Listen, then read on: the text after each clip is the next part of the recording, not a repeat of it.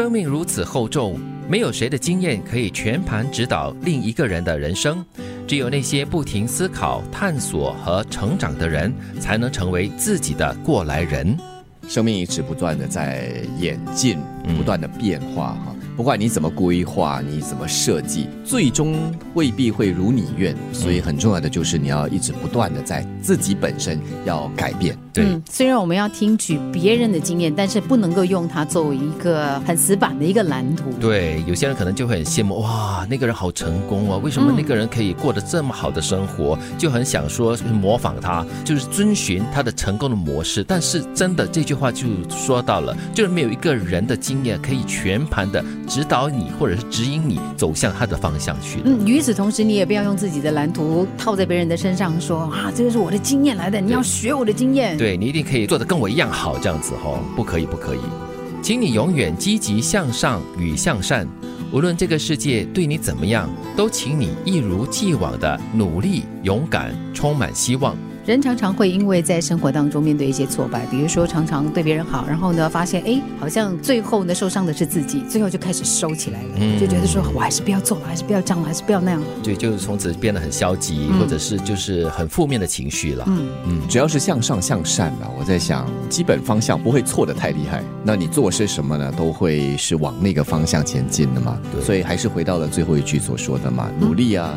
勇敢了，然后正面积极，抱有希望。对，如果这个人伤害了你，并不代表全世界的人哈都是对你如此怀有恶意的。嗯，其实只要你相信你自己了，努力、勇敢、充满希望，最快乐的人就是你自己了。三十而立不是表面的成家或者是立业，你立的是成熟的思维模式，是独立而深刻的思考能力。当然，三十 对我们来说有点遥远了啦，哈，尤其是我来说。可是那时候，坦白说，在三十岁的时候，你会面对很多不同的考验的，不管是在感情方面啦，在事业方面，都有很多抉择要做的。嗯，就是你有一定的积累嘛，你有更多的资源，你在思考的时候呢，有更多的东西作为你的根基。嗯，也就是为什么我们说，在这个时候你可能开始成熟了。我觉得在三十岁的这个人生阶段啊，是充满了很多的可能性。嗯，就是什么都行，只要你愿意。去尝试，当然也是在这个阶段，当你趋向成熟的时候，再加上之前的经历，慢慢的形成了你这个个人风格，还有思维模式。嗯，我是觉得可能到每一个阶段都可以让自己重新的设立一个思维模式，或者是让自己渐行渐进的走向成熟的一个阶段。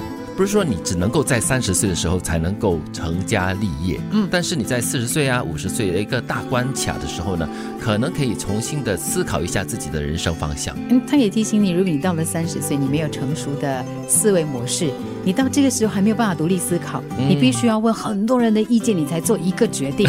或者是任何的东西都要依附在某个人的身上，你才有这个信心的话，那就有问题了。对，可是我觉得到四十岁、五十岁的时候才来做这些东西，也还是不太迟的。三十岁，我觉得是一个开始。嗯，没有人值得你羡慕，因为每个人在生活中既享受着快乐，也品尝着悲伤。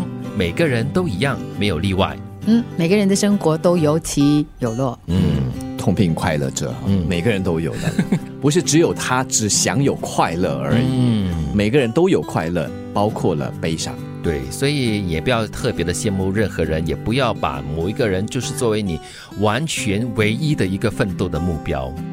生命如此厚重，没有谁的经验可以全盘指导另一个人的人生，只有那些不停思考、探索和成长的人，才能成为自己的过来人。